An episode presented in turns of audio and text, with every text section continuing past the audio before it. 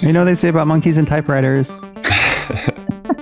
Never forget that you have the tools to build a life on your own terms. Forget the haters. This is Founder Quest.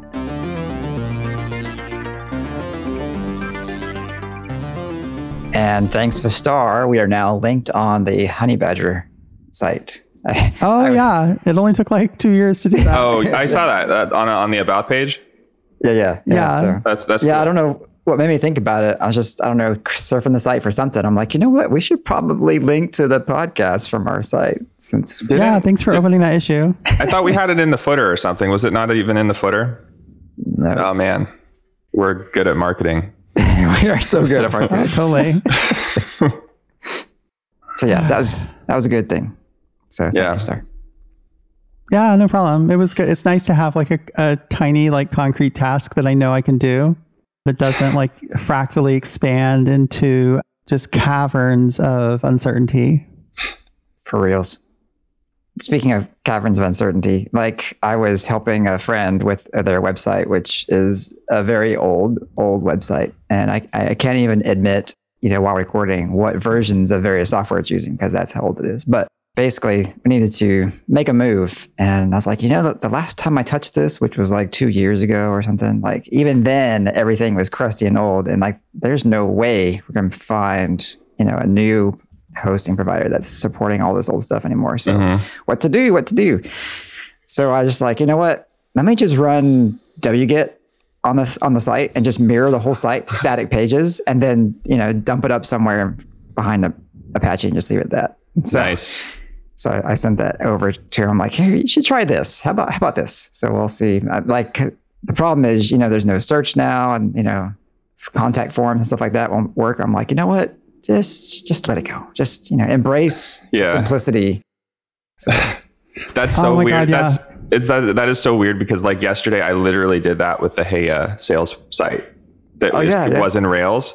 I literally like saved. I did the save as web page thing, and, and then like edited the CSS paths and just like dumped it into a GitHub Pages uh, branch on the you know on the the public repository because um, we decided not to sell Heya anymore and release it as open source, and so we didn't need like this fancy Rails app that we were paying to like demo demo it.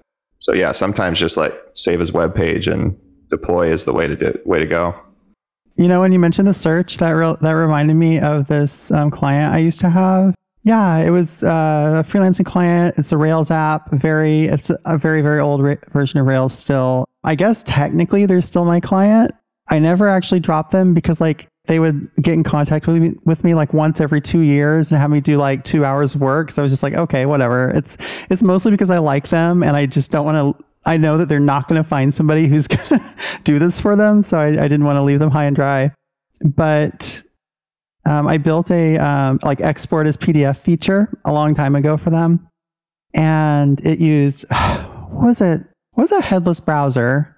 Fan was it Phantom? Yeah, Phantom. I don't know. Mhm. Yeah, I used a headless browser to like save as a PDF or print as a PDF or whatever.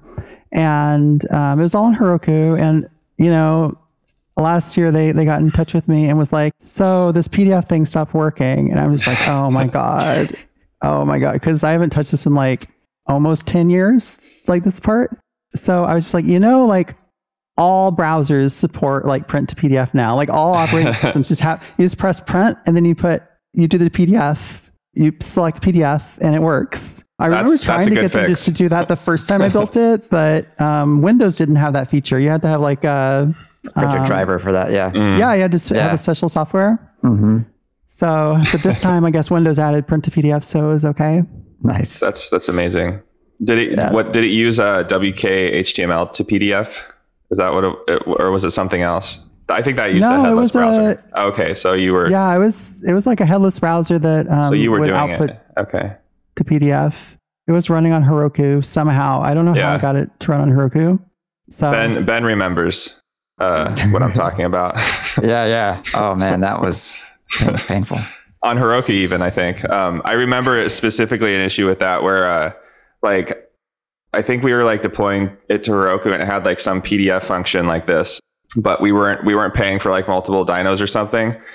it would have these like random uh, like the app was having these random failures where it would just like not respond to requests and it turns out that the reason was that it was like it was being blocked by this pdf process in the background and then it would just like block the threads for like connections to uh you know unicorn or whatever it was whatever server it was using.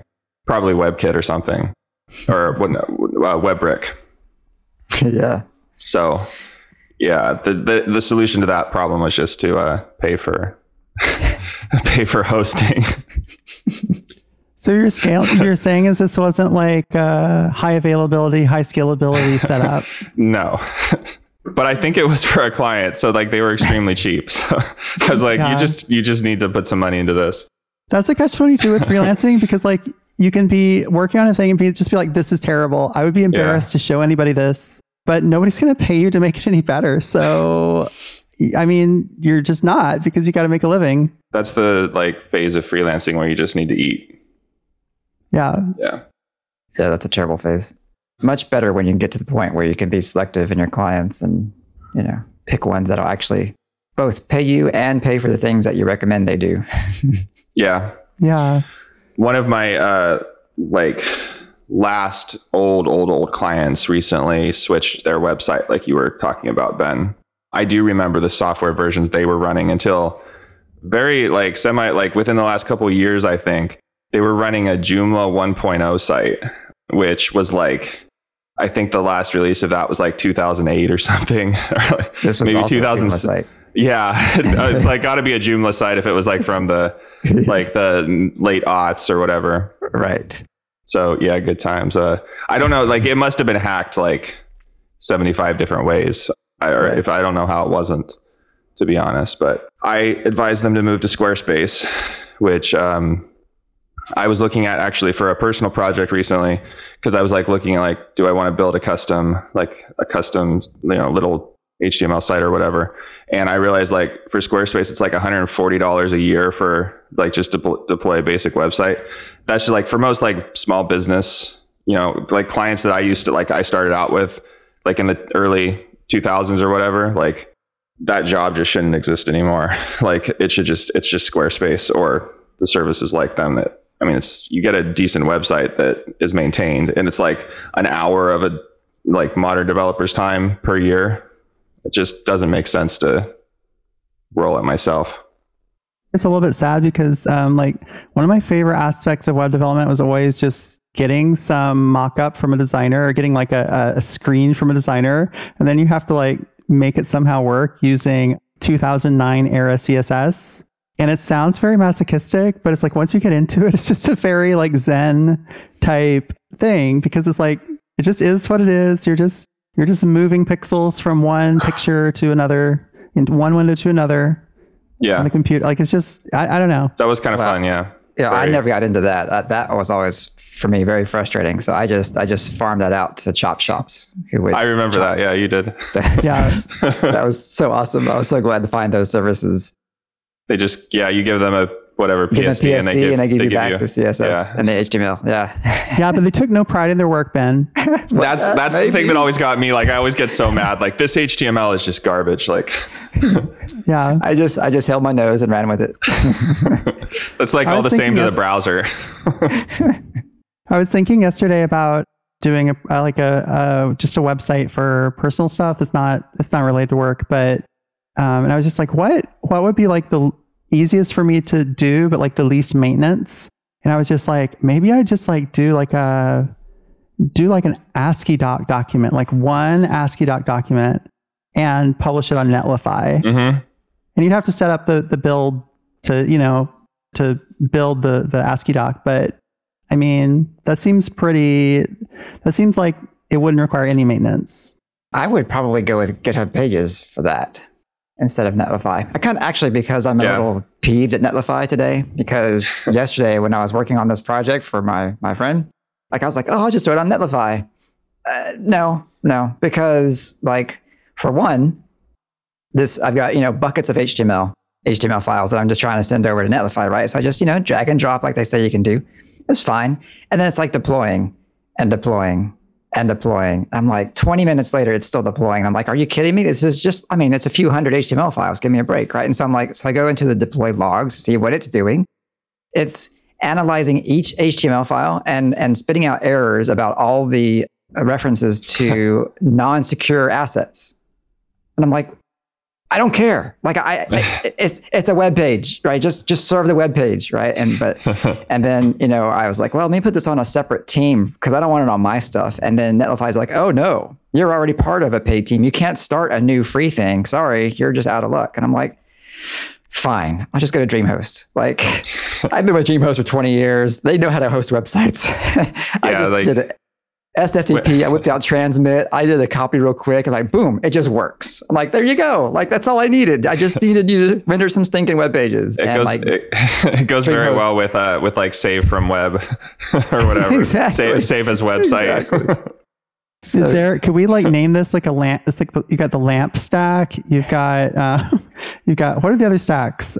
I don't well, know. there's the Jamstack. There's Oh, yeah. Jamstack. There's the yeah. mean stack. If you're into Mongo, Express, Angular, and I can't remember what the N was now.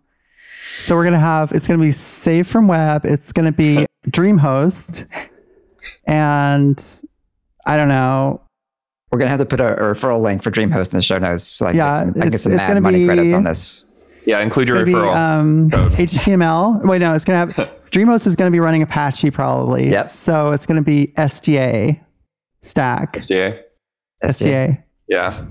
I mean, you can run LAMP stuff on DreamHost. They do PHP and they have like a one click Yeah. WordPress install. So it's like, it's so easy. It's four bucks a month, right? And and can can I just say say some, one thing? Like control panel, control panel. There you right? go. I mean, like, what else do you need?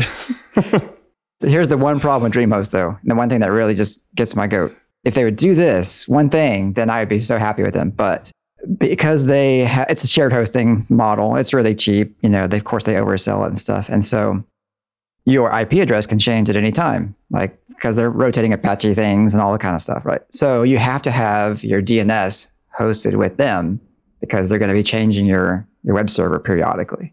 You Mm. can't have your DNS elsewhere. And that's just, just kind of a bummer. But you know, as long as you're okay with having your DNS hosted by DreamHost, it's great. It's four bucks a month. You just throw some web pages up there and it works. I love it. what about like dynamic DNS or, or something like that? I Remember that from back in the day? Uh, yeah, yeah. All the wacky Oh, things. Do you think there are like Back young away. people that listen to this podcast that have like no idea what we've been talking about for the past 10 minutes, like control panel and I just think it's it's really funny that that like somebody like like is waxing poetic about cPanel. or you, yes. This is just such a it's such a weird like cyclical moment. It's like I feel like we've completed the circle. It's like you know you start out like ten years ago, fifteen years of being like, oh, this sucks. You know, I need to Yeah. I need com- terminal access, and you do everything with the terminal, and then you know you you eventually move on, and it's like, okay, well, I guess I'm using Ansible now. We're gonna have an- everything scripted, and then finally it's just like, you know what, I could like. You know what has scripting of things? cPanel. I'm just gonna press that button and not worry about it. yeah. Well, you know, you know, serverless is just CGI bin. Oh, of course. Yeah.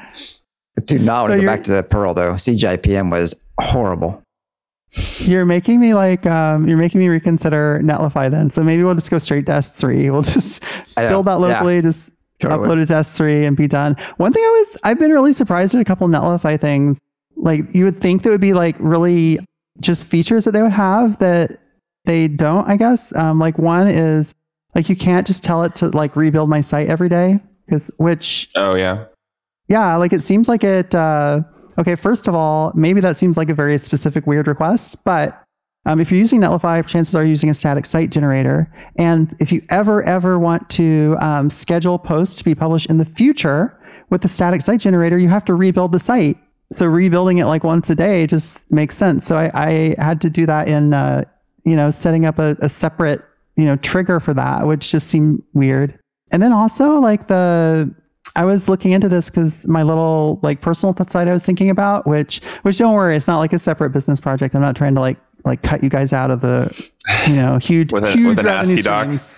Yeah, it's just, just- with my AsciiDoc, my my rev, my my huge AsciiDoc revenue. It's it's just all about how Honeybadger sucks. I hate working here. It's Sign your- of whistleblower. Short that Honeybadger. your stuff. diary, your Honeybadger diary. It's like you're just publishing the last ten years of your your inner, innermost thoughts about how much you hate honey, Honeybadger. no, it's not Star- that. It's, uh, Starr comes comes clean. That's all right. Oh yeah, the other thing, like I was like, okay, I could maybe, you know, this would be an AsciiDoc, but maybe I could make it a little bit fancy by just adding some JavaScript to it and make it sort of appear to be a website. Like you have a single AsciiDoc that has multiple sections, so maybe like each section sort of appears to be a web page, and really you're just showing and hiding them when you click on links. And so I was like, okay, well, that would that would that work with um, like you still want people to be able to link directly to the um, you know page they're on. And so I was like, you know, I'm sure Netlify has some setting that lets it pass through, like, um, it basically lets it like serve the same HTML page for a variety of paths, and then let the, that page's JavaScript decide what to do based on that path. And it, it really doesn't. Um, it just like it lets you redirect everything to index. And maybe you could figure out, maybe if, I don't know, maybe like you could figure out from the refer, like what page they were on, but that seems pretty like janky for something as like fundamental as like, uh, you know, routing. I think what you You need wanna- is like AsciiDoc plus rule. React You want to rewrite? Do they have and that? a rewrite rule. They might. Apache does. Uh, you know, DreamHost's got Apache. Just DreamHost. They have like it's I don't know if they have rewrites. They I know they have like you, the redirects file and they might They have, re- like redirects. some kind of rewrites. Yeah, I don't know. Yeah. things I was seeing online were people saying, okay, well, you you should make a redirects file that includes every page on your site, and then somehow like redirect. I, I don't know. It Yeah. just se- it all seemed very like just kind of uh, like it was made out of, of duct tape and twigs. I was thinking about that yesterday uh, when I was working on the site. I think I was thinking about your your GitHub Actions thing that does the scheduled calls to Netfly, Netlify to build our site, so you can have those scheduled posts. And I was thinking, if you're already going down that path of using GitHub Actions to automate something for your site, like just build it there, and then you know SFTP it over to DreamHost, and you're done. And you pay four bucks a month instead of eighty bucks a month to Netlify. You know. Oh, they yeah. I mean, we do we do the same thing for Hook Relay. Like the uh, the, the main site has documentation built on our Open Swagger API annotation stuff that's in our app. So we have this YAML file that specifies all our API endpoints, and then we have some Java thing that renders the uh, that YAML into actual HTML pages, the Open Swagger renderer or something like that. Well, you know, uh, Netlify doesn't have Java installed, and so so Kevin found this um, GitHub action that just does that, right? And so so now instead of just like having Netlify deploy our site like we used to, now we have GitHub Actions build the site and then sync it over to to Netlify. It's like, well, now we're paying eighty bucks a month or whatever just for static, you know, HTML pages. It's like that's kind of silly. Yeah, you could yeah. just deploy to I S3. do. Yeah, I do like. I do like the fact that you can preview branches. that's nice. That like is nice. that's you could and you could probably do that with GitHub too, right? You could just but you'd have to figure it out, right? You'd have to like, right. you know, deploy it to different URL or different S3 buckets or whatever, you know, based on the branch name. Then you'd have to like remember what that scheme was every time you wanted Yeah. to Mhm. It's another like Review it's just like if you do it then if you do everything like mostly Netlify's way, it, it all just works and it's it's pretty nice for my experience. But if you try to get too unique, fancy. then yeah, get too fancy. Yeah. Then there's friction. Yep. All right. So you're all ready to launch Badgelify?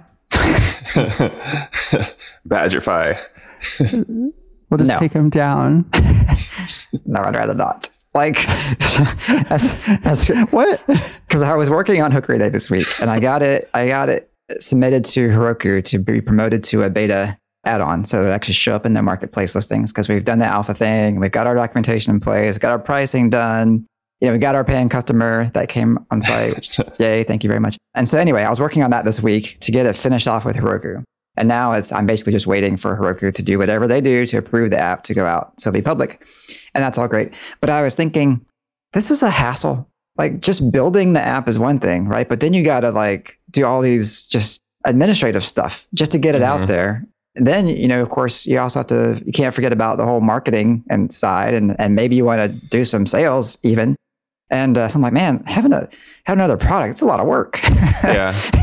and I think that's I think that's why, uh, Josh, you can correct me on this, but I think that's why we just decided to give up on the idea of selling Heya because it's like it's just too much work. Well, it is a lot of work to. I mean, like, yeah, the effort. Yeah, whatever the the payoff has to be worth the effort, or the effort has to be worth the payoff. And in the case of Heya, like, I don't know. I think we were we tried it. It was an experiment, and we tried it, and we realized that you know it's probably going to take too much work to actually market it and turn it into something like you know that really makes a difference on the bottom line, given our other business, or you know, I think it's still like a lot of people like it. They seem to like it, and I think it has a lot of potential, like to grow as an open source product, because obviously, like that, that opens up like who can use it. There, there are definitely benefits of just releasing it for free. So, and it's a fairly simple, relatively simple project. So, yeah, I'm excited to. uh to I don't we haven't e, even announced that it's. I, this was yesterday. We changed the license and released it. So. oh, we're announcing it now. It's an exclusive. I guess this is yeah. We're announcing that Hey We'll is link to it now free and open notes. source Everybody go use Hey Yeah. A GPL fifty nine ninety five value. I'm looking forward to growing that. Like, you know, we, we talked recently about adding uh, some more features for it for doing broadcast emails. Yeah, I still really uh, want to work on it. Yeah, me too. So, like, one of these Saturdays, I'm definitely going to, you know, when I'm bored, I'm to crank Now that it's the- now that it's a it's a true open source project, you're gonna you're gonna contribute some some weekend time to it. yeah, yeah, yeah. Now I'm not, I'm not anymore philosophically opposed to contributing to it. So Nice. I can let my open source purity unleashed Yeah. on Heya. awesome. yeah, I think there's I think there's a potential there. I'd really just want to add a UI to doing the broadcast. Like like you know, we have it now where basically you can you can hop into the Rails console and you can send a broadcast email to a bunch of your customers. Mm-hmm. And I've done that, and that's that's fine. Dump some markdown in there, pick your recipients, and you're you're off to the races. But it would be nice to have a um, just a simple old maybe. You know, I was thinking is like have a have a web interface like Sidekiq does. Yeah.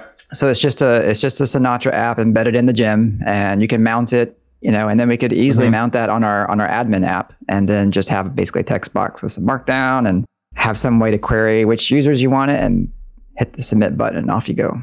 Yeah. That would be that's that's what I want. So you should totally do that UI. This release actually also includes like a major like a scheduler change um, to the way that it the way the scheduler decides like what to send next to each user.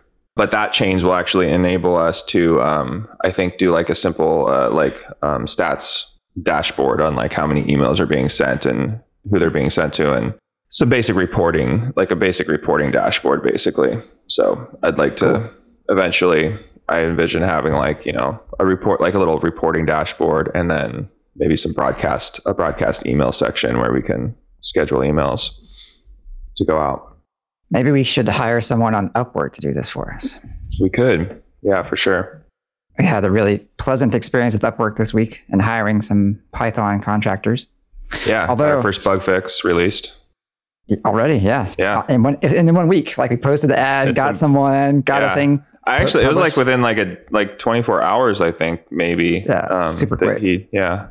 So what did y'all do? Because every time I've hired people from okay, first of all, first of all, a little um, a little confession. It's like when I very first started freelancing, I was a contractor on Upwork for way too little money, but I didn't know what I was doing, so it balanced out. But every time I've tried to hire somebody on Upwork, it's always kind of been disappointing. It's always kind of been just people didn't really produce good results. So what did y'all do? Like what what was I doing wrong? Well, you know, I created the job ad, and and, and there's this, of course, helpful little wizard that walks you through setting it up. And uh, so, so Josh had written a great description about exactly what we needed, and I just took that markdown and I dumped it into their little text box there. But one of the thing, two of the things I think that were key were one, it, it asked you uh, well, a variety of questions, but two of the questions in particular were, what level of experience do you want? And so you got to choose between beginner, intermediate, and expert. And I chose expert. And it also asks you like what pay range. And when it asks you what the pay range is, it gives you a suggestion based on other jobs happening on the site right now. And so for this particular job, I, was, I put in I wanted Python. That was like the keyword, right? And I wanted someone back end development. That was another one of the tags. And it recommended, I want to say, it recommended like a range of like 30 to 50 an hour. I can't remember for sure, but it's like here's what the typical job looks like, and you could just choose that as a yeah, just go ahead and do that. And so I chose that, and that I think I think those two things just made it like expert level, and then choosing a range that's basically the same range as everybody else that's doing. So yeah. I'm curious, does the um, when you choose an expert level, does that are people assigned like a ranking, or is it self identification, self selection into the rankings? I don't know. I'm not sure. I mean, we got a we got a lot of responses I read through most of them, and I will say like they were not all they were definitely not all equal. So there were definitely some people in there that I you know wasn't going to hire. The first couple of people, like, because it kind of recommends like who the best match, like it, it has some sort of algorithm that says this is the best match for you or these people are. And there was like probably two or three top, like the ones at the very top who had uh, already completed a, a, lot of work on through Upwork. Like it shows the dollar amount that they've earned through Upwork too, which kind of helps you see like um, like what their success rate is with projects. I picked one that had uh, I, I think you know like ten or twenty thousand dollars already through Upwork. Yeah, so I kind of just picked one of the candidates that it recommended to, which I don't know, maybe that makes a difference. They have some way of knowing. There was one one little snag, and that was I did select like you can choose do you want to hire one person or multiple people? And if you choose multiple, you can say how many you want to hire. And I knew that Josh wanted to have some flexibility with, you know, picking people to work on a variety of tasks since we have you know, plenty of things to do. And so I chose multiple and I chose two. I was like, ah, we can't really manage more than two people right now. So let me just choose two. So Josh went ahead and picked one, hired, like you, you marked them as hired in there, but we left the job open because like we might need a second person right? But we just haven't we haven't picked a second person yet. Well, they have this feature in Upwork where you can send out invitations to contractors. Like you post your ad, and that's one thing. So that's you know someone's going to find it and they might apply to it. But you can also you know proactively reach out to particular contractors who might not just see your ad, right? And I think Upwork like charges for this. You get so many invitations and then you have to start paying. I, I don't know. I've never used mm. it, but oh, it's just like a dating site. Yeah, yeah but they have what they call well i don't know what they call it it's some sort of like assistant or some sort of specialist or something that helps you with your job ad and helps mm. you find the right candidates and it's like i've never never used that like i can pick people right that's not hard but uh, what this in our case what this person did was started inviting candidates and josh had already hired person and we you know the job was still open but we'd already picked the person that we started working with that person and then we started getting mm. these messages from people like, "Oh, thank you for inviting me to check out your job." And I'm like, "I didn't do that," you know. But yeah. I realized that this this assistant person was, and so that's not great because like we're not actively, you know, at the moment looking for another person. We've got it covered. Thank you. So we're not going to be inviting people to. Yeah. anyway, so I contacted the Upwork guy. I'm like, "Hey, look." Could you stop doing that? Because we are set. And by the way, could you set a flag on our account that we don't want this automatic invitation thing ever again. And uh, nice. I just guessed that they had that sort of setting, and they do actually. He wrote back and he's like, "Oh, so sorry. Yeah, I'll turn that off for you, so you won't have that anymore." Oh, cool. All right. Well, yeah, that was a win. Email them. Yeah, I'm excited about the potential for this type of this type of work, though, um, which is basically just it's just open source work. Like we have all these open source projects to maintain, and we want to pay people to work on them. And that might be another. I mean, this is just the first success and it's still ongoing. So, you know, I mean, this whole thing could fall through still. But if this works out, like, it, um, one reason could be that this is a little, I think this is different from the, the typical project that I think of Upwork is like you have like a self contained project that you've like specked out that you want to hand to someone and have them like deliver, you know, like an app or something or some sort of complete deliverable. And like our job ad is basically like, you know what open source work looks like. You probably already contributed to an open source project if you're going to be a good fit for this job. Like here's our list of issues that you can go check out before you even apply to this job and you can see like what work is what work is available and when we hire you like we're just going to literally send you to this list of issues and say, you know, do that one. And so it feels a little bit different than like okay, I need to like build a I need a web app from scratch and we have to like give you uh, we have to go through the whole planning process and I probably have some sort of spec document and yeah, it, it's all planned out. All the typical failures of software development apply to the, you know, that scenario versus this scenario. It's like, if you don't work out, like we're to know like on the first issue, probably like if you don't deliver and it's no big deal if you don't, because, you know, neither of us have really invested much at that point. So we can, you know, pick, you know, try someone else, or if you don't like it, we'll move on. Yeah, I think that's very important that it's like no big deal if it doesn't work out because I feel like a lot of times with our contractors in the past, like we invest a lot of energy into them and then eventually they're contractors. So they get a job or flake out or whatever. On our end, we call it flaking out, but really they have no obligation to us. Yeah, to, it makes sense. You know, do stuff for us. So, so yeah. So why would they, you know, just stay with us forever? You know, with a blog, it's I've benefited from a very similar attitude, right? It's like I've got plenty of people writing blog posts, and so if this particular one doesn't work out, I don't really care. I mean, I don't want to spend a lot of time on something that doesn't work out, but Mhm. you know, if you contact me and you want to write a blog post and then I never hear from you again, like that's fine. I wish you luck. You know, it's whatever. It's like casual dating versus getting engaged. Right? Yeah. it's like, oh, you know, if we don't like each other, that's okay. We can go date somebody else. yeah I, I don't know it's uh it's a lot less pressure and i like it and i i really hope the upwork thing works out because we we talked in our conclave about you know sort of coming up with an in-house system for managing lots of contractors for jobs like this and if upwork can do it that'll save us a lot of a lot of work I'm kind of excited about like figuring that out now. Like I think eventually like this system, I think like we could probably have a system that like allows us to work with people through Upwork and allows us to work with people outside of Upwork. Like I mean, we already have a lot of the pieces, like the management pieces in place. Like I mean, for like, you know, we have we can like send people contractor agreements in I think like a few minutes at this point and have you know get that all signed. I've got a request for our listeners. If they know, like, if you know if like a, it's like Upwork, but it's your own personal account and it's not like you're, there, there's no like army of freelancers bidding on your stuff. It's just like all the back end stuff of Upwork that you can just like use on your own and put all your contractors in there. And you have personal experience with this tool. Could you like tweet me like at Starrhorne, S T A R R H O R N E? Cool. Because because if you don't, we might have to build that product. or or I might just I might just I build a Notion page. I know that it exists. I know that one of the, these exist out there. I just Yeah. don't know how much how expensive they are. Just need the universe to bring it to you. Yeah, exactly. This is not. This is like the next evolution. It's not lazy webbing. It's like lazy podcasting. There you go. It's just I say I want something.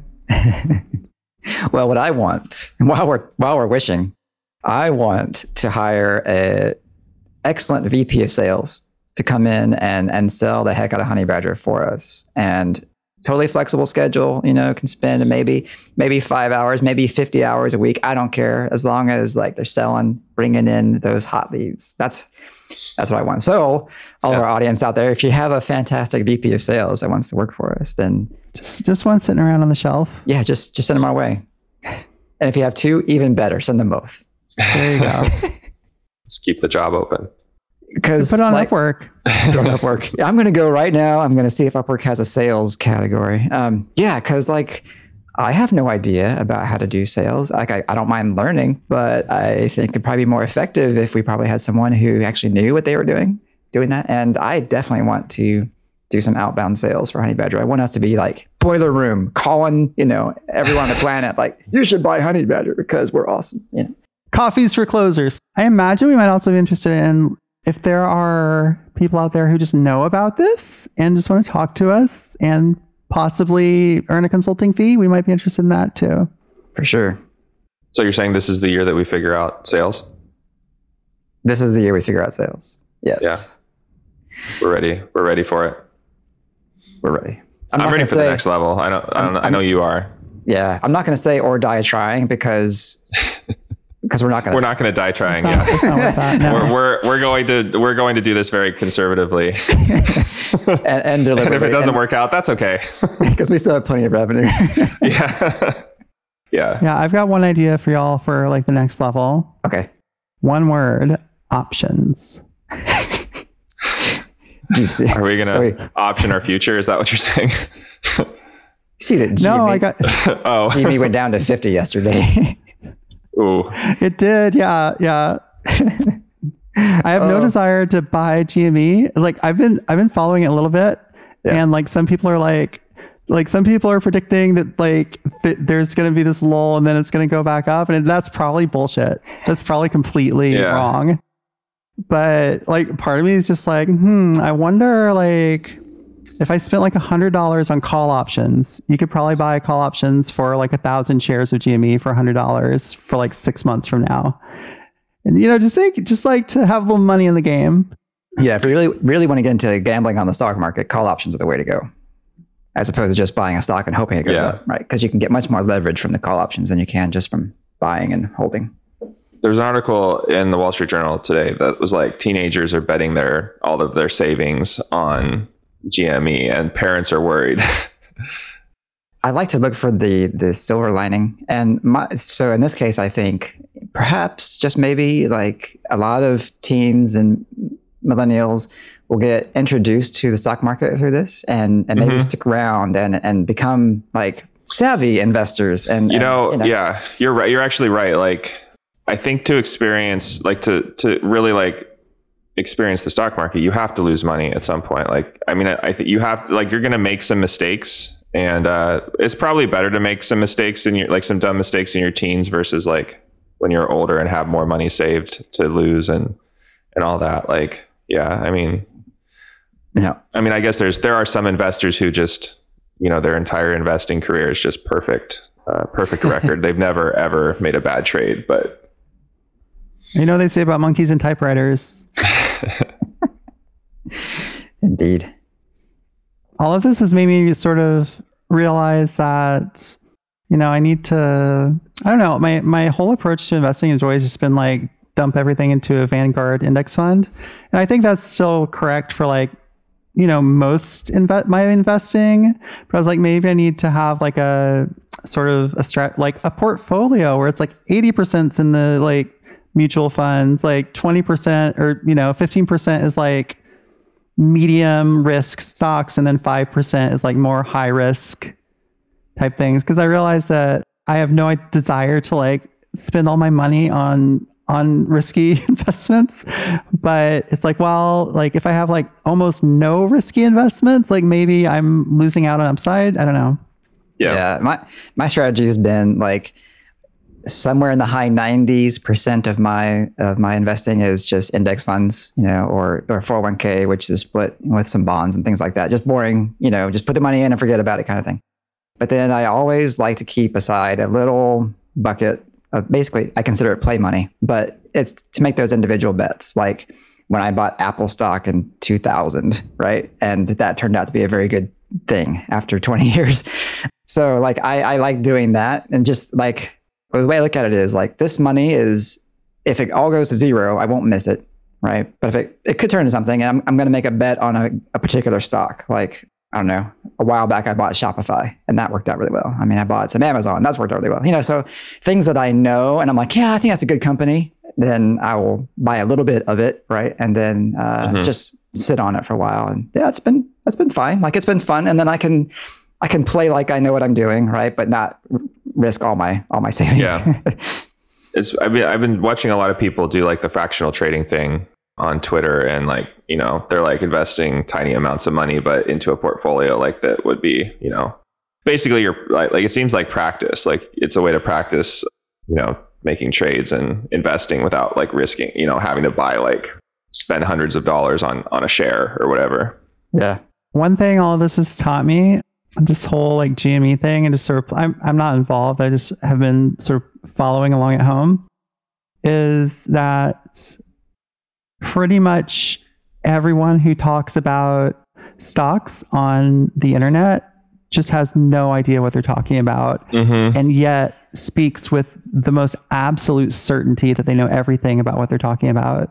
And so uh, I, I'm just left, left, I'm left with a profound distrust of everyone. of everything well that's well you welcome to the welcome to the club of the welcome to the 21st century There we go. Since since we just happen to be three people on the internet that know nothing about stocks. And about anyway. There you go. with the yeah with a podcast oh yeah, but my but my but, but um yeah, everything I say is is like riddled through with a profound like uncertainty. So I'm not yeah, I don't I don't know what I'm talking about. This is not financial advice. Please consult a lawyer. Yeah, I thought the stock market was going to tank when um when real. the economy collapsed.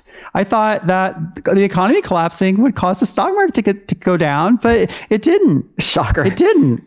yeah. so I'm like, okay, okay, Benjamin Graham, okay, Mr. Value Investing. Like, where were you? Where were you in March, Benjamin Graham? this is not how it's supposed to work. Anyway, that's just, Yeah. I don't, ah. Yeah. Well, it's By the- detached. It's detached from the economy. By the way, Upwork does have categories for sales. Hmm. Yeah. Don't know how well that worked out, but there you go. yeah, that could be, that could be truly horrifying. Yeah, I think I think the one snag that we have, like we couldn't just hire someone off the street because like developers don't like to be marketed to in the typical ways. Like they do not want to answer their phones to people saying, Hey, you should buy this thing, right?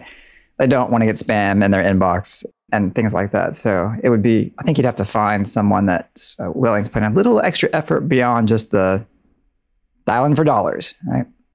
Yeah, I wonder. I wonder how much technical knowledge the person will need because, like, it's a pretty technical product. Yeah, I would say probably not a lot because, for example, on any in-depth sales call, like I would be on the call as the technical sales Yeah. person.